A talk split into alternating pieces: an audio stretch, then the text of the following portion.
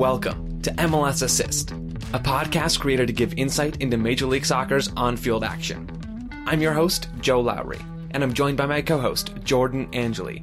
Jordan, today was day 10 of the MLS is Back tournament. We've come a long way.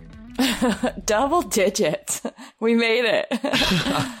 So today it feels it feels right that day 10 was a triple game day. We had instead of the early morning kickoff, we had two games kicking off at 8 p.m. Eastern time, and that's because of some of the scheduling things that had arisen because of COVID-19. But in that 8 o'clock time slot, we had SKC and the Colorado Rapids with Sporting Kansas City winning that really strange game 3 to 2. We had DC United taking on the New England Revolution in that 1-1 draw.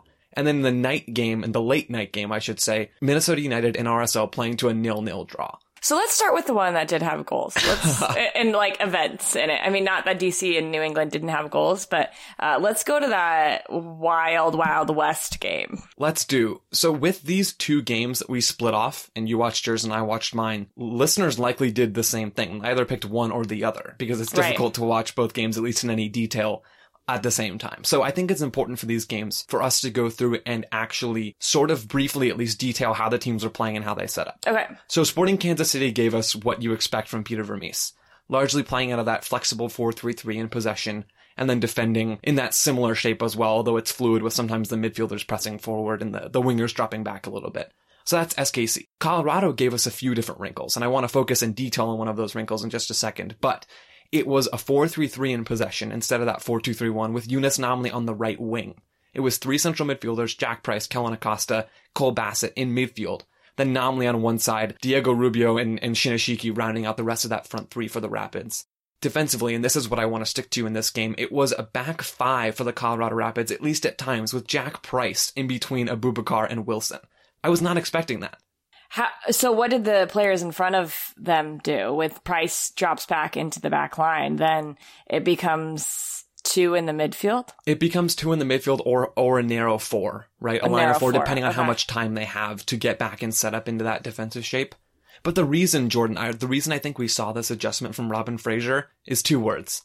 Alan Pulido. Mm. Jack Price's responsibility as that sort of pseudo central center back was to look after Alan Pulido regardless of where he went. Sometimes they would trade off and Price would pass him off to another defender or a midfielder, but so often it was Jack Price's job, especially in the first half before Jack Price gets sent off with a red card in the second half. It was Price's job to track Pulido and make sure he didn't get touches in dangerous areas. And in the first half especially, it worked.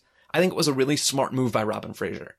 Well, it makes sense to me because I've talked about personally talked about Pulido and how he is not your prototypical number nine, right? And he has the ability to float in between the lines. So if Jack Price comes into the back line to hold up to basically man mark Pulido is what you're kind of saying.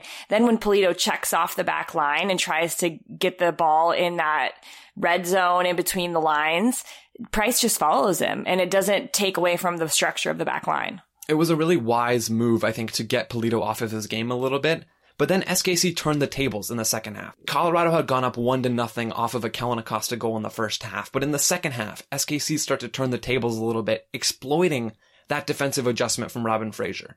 So think about this, visualize it in your head. You've got the back five for the Rapids. Price is on Pulido in this moment, and it was in the 58th minute. Pulido moves out. He moves back into midfield to draw Price with him. Khiry uh-huh. Shelton out on the right wing makes a hard outside in run into that space in between now between the two center backs left. There used to be another player in there, so there's a sizable gap, right? Khiry Shelton makes that run and he gets tackled from Danny Wilson, draws a red card. That puts the Rapids down to 10 men. A few minutes later in the second half, SKC get one goal, then they get another one a little bit later with some help from VAR. Then it's 2 to 1, we get another red card and it sort of just all goes downhill from there and ends 3 to 2 in in a really insane end of this game. Right. That's interesting that you say that Pulido's movement there draws such a big gap between the two center backs because if you don't have that change in structure, that gap between the two center backs probably isn't that big. Right. Exactly. And then, and then they're closer together and that run, no matter what Pulido does with his movement, that run is harder to make splitting the line there between the two center backs. So uh, that's a really good point about just how that space was occupied by Price. And then when he didn't occupy it, maybe the two center backs didn't fill the gap quick enough. I just thought it was interesting that this adjustment from Fraser really did impact the game overall. It helped the Rapids in the first half, hurt them in the second half as SKC adjusted, and that ultimately did lead to all the rest of the, the cards and the Rapids ending up at nine men, and all sort of happened after that one play drawing the red card on Wilson with Khiry Shelton's run into that space. So that's my rough analysis of this game. All right. On to the next. That's pretty good. That's pretty good. Yeah, let's let's move on to the next one. Um, I took the DC United New England Revolution game, and that game ended in a one-one draw. Uh, both teams setting up in a 4-2-3-1, and this really made me think because uh, we know DC under Ben Olsen is a, a, a gritty team. I think we can say, right? Uh, they can possess going forward and they can do that, but I think they're a little bit more comfortable without the ball and Jordan, being a defensive want, team. I just want to say, sorry to interrupt. I think gritty is the word that people in the media or who write or podcast use when there's nothing else to say. Yeah, I just don't know. Honestly, this game really, I was just watching it and usually I have like a half a page of notes by, I don't know, that halftime. And I didn't know what to write because it seemed to me both of these teams and you know I think the easy out here with New England is just to talk about the relationship between Carles Gil and Gustavo Bou because those two are are brilliant. They really are. But I started to think about both of these teams and if you look at the way teams line up in MLS if you're in a 4-2-3-1. It really a lot of the time depends on like who those two holding midfielders are as to what your team can do going forward. And this game was pretty lackluster in a lot of ways. It did end up one to one and I'll go over the goals in, in a second. But Joe, when I was watching the game, this is how I analyzed it. I wanted to know more like what we think these holding mids need to be in order for their teams to be successful in a 4-2-3-1. So I wanted to pose you with that question. So what attributes do those two players need in that double pivot for their team to succeed? Yeah, and it can be with any team, but like do are there universal attributes that can help those players be successful and then therefore their teams be successful?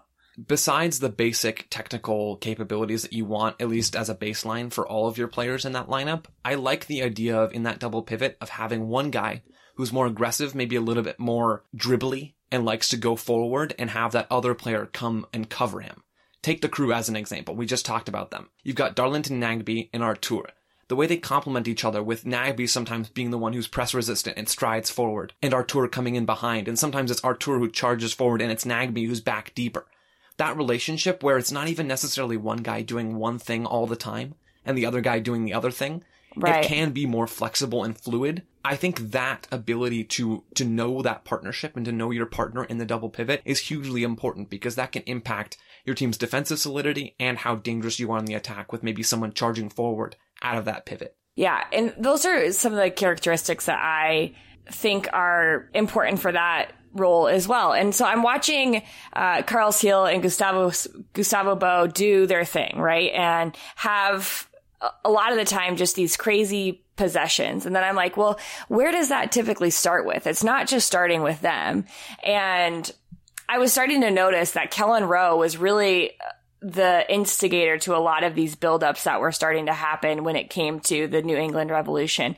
And so that's what kind of triggered me. Well, what who is Kelyn Rowe in this lineup? Like because he kind of is and can be this flexible midfielder and in this formation he's sitting more uh, in that six position, but I think it's not fair to categorize these players just as sixes. Hmm. It's often more nuanced than that, and there is more yeah. fluidity in possession, especially in a 4-2-3-1. We can see it in a lot of different shapes, and, and formations aren't the end all be all of, of how a team plays with the ball.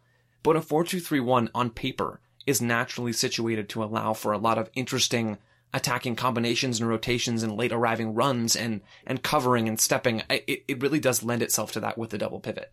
Exactly. So, uh, with that being said, the goal here for DC happened in the second, it was the first goal of the game. It happened in the second half and it all came off of, uh, just an opportunistic play by Adam Buksa, who I think is a really good pickup for the New England Revolution. When you have creative players that I just mentioned to have a strong target forward who's also mobile.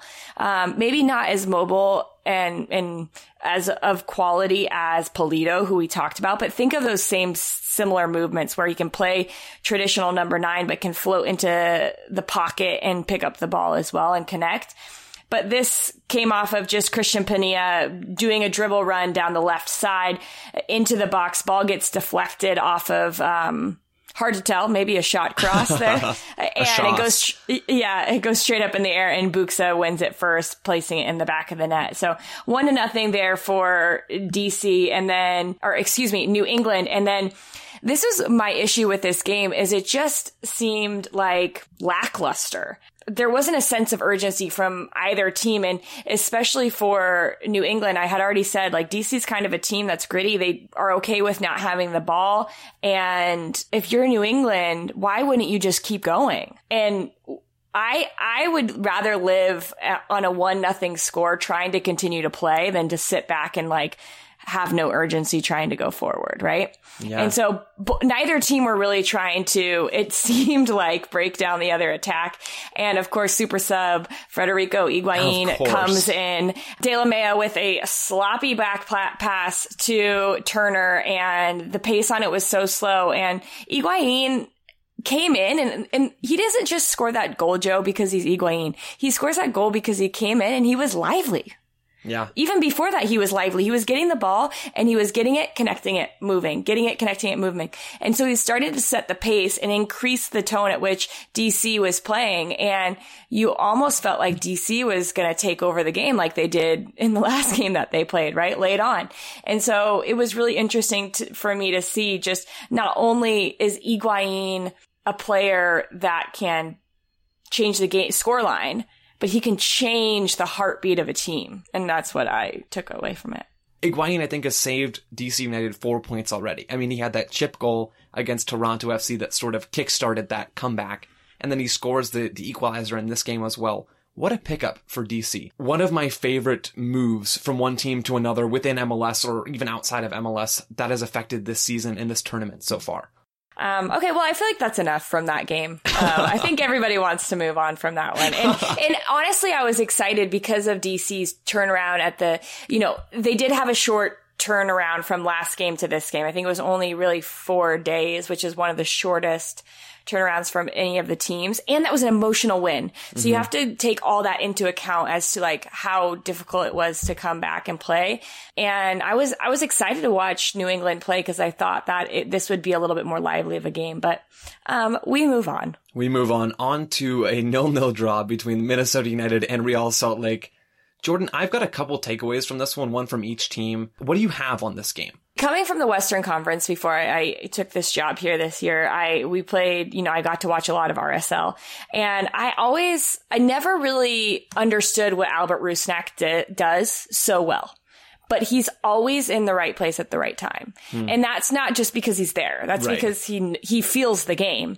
And so I started this game off just trying to, I, I, was watching the game and then he did something. I think he popped out on the left wing all the way on the touchline and then he picked the ball up as like a holding mid in the back line and when the center back split apart. And I was like, what the heck is he doing? Like, honestly, what is he doing?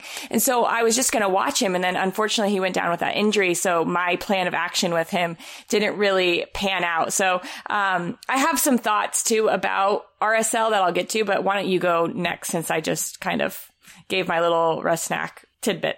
well, yeah, let me do my takeaways, and then if you have anything to add on them, absolutely okay. go for it. So first, let's start with Minnesota United, just because okay. we started with RSL there. Minnesota United has attacking talent. Yes. We saw this in their game against Sporting Kansas City with Molino really being an impact playmaker as that attacking midfielder at the top of a 4-4-2 defensively or 4-2-3-1 offensively. We saw Molino again in a relatively dreary first half. It was Molino who was one of the most dangerous players with the ball for Minnesota United The thing that I really like about him is I think people think immediately like him on the dribble, but when he's receiving a ball, I was watching his body positioning and sometimes he'll just turn his body at the right time to anticipate where a defender is going to come and meet him, either trying to defend the ball or um, trying to pick the ball off. And it's just, it's really intelligent. And that was something that I hadn't watched before, just his shielding of the ball upon receiving, receiving it. And he used that shielding to draw fouls in this game. Yeah. He drew several fouls from RSL in that first half before he ends up coming out. Adrian Heath pulls him out and at halftime, likely to to continue to make sure that he's healthy for the future and for the rest of this tournament. But Molino is is one guy who continues to impress me in this tournament and will be someone that I have my eyes on going forward. Another guy from Minnesota United, Thomás Chacón. He looks lively. He was out of control in a lot of this game, like a little bit too energetic and buzzing around a little bit too quickly. But he is fast. 19 years old, really small guy. His legs move faster than someone who is his size or really anyone should be able to move their legs. He's like a hummingbird with how he moves all around the field. Yeah, that's a really good comparison, actually. I like that. He's an interesting player, right? Because he came in last year and with a little bit of expectation that he would fit in a little bit quicker and find some playing time. And this could be an opportunity for him with just the quick turnarounds to find some more time. And he fits, with that quickness, he fits what Minnesota wants to do because they had a lot of possession and Minnesota doesn't look comfortable in possession. Mm-hmm. They, they don't, they, they look like they lack ideas when they have a lot of possession of the ball. So if you're going to play this counterattack style of offense, it, players like him could be really useful. So that's my that's my Minnesota United takeaway. My RSL takeaway mm-hmm. is that when when Freddy Juarez's team high presses, I think they can be dangerous. We yeah. saw bits of this against Colorado, and I I chalked it up then, and I still do to the fact that the Rapids were so sloppy with the ball. Minnesota wasn't as sloppy with the ball as Colorado was, so this was a little bit more of a test. Even though Minnesota and Adrian Heath don't actually want possession, like you just talked about. But when RSL get forward off of goal kicks or whatever the situation is, and they get that front six, especially Corey Baird and, and Martinez and Everton out of central midfield, if those guys step forward aggressively towards the ball, they can cause problems and be legitimately hard to play through. Yeah, I, I, think so too. And it, it helps them win the ball back in good places on the field. And they are a team who can be really dangerous when they do have a lot of the possession, right? And that kind of goes into a couple of my points. And, um, one of my points is I think Glad is really good on the ball. And what I like about him as a center back is he gets the ball and he splits. He doesn't always choose the obvious pass. His patience on the ball allows the midfield to open up a little bit more.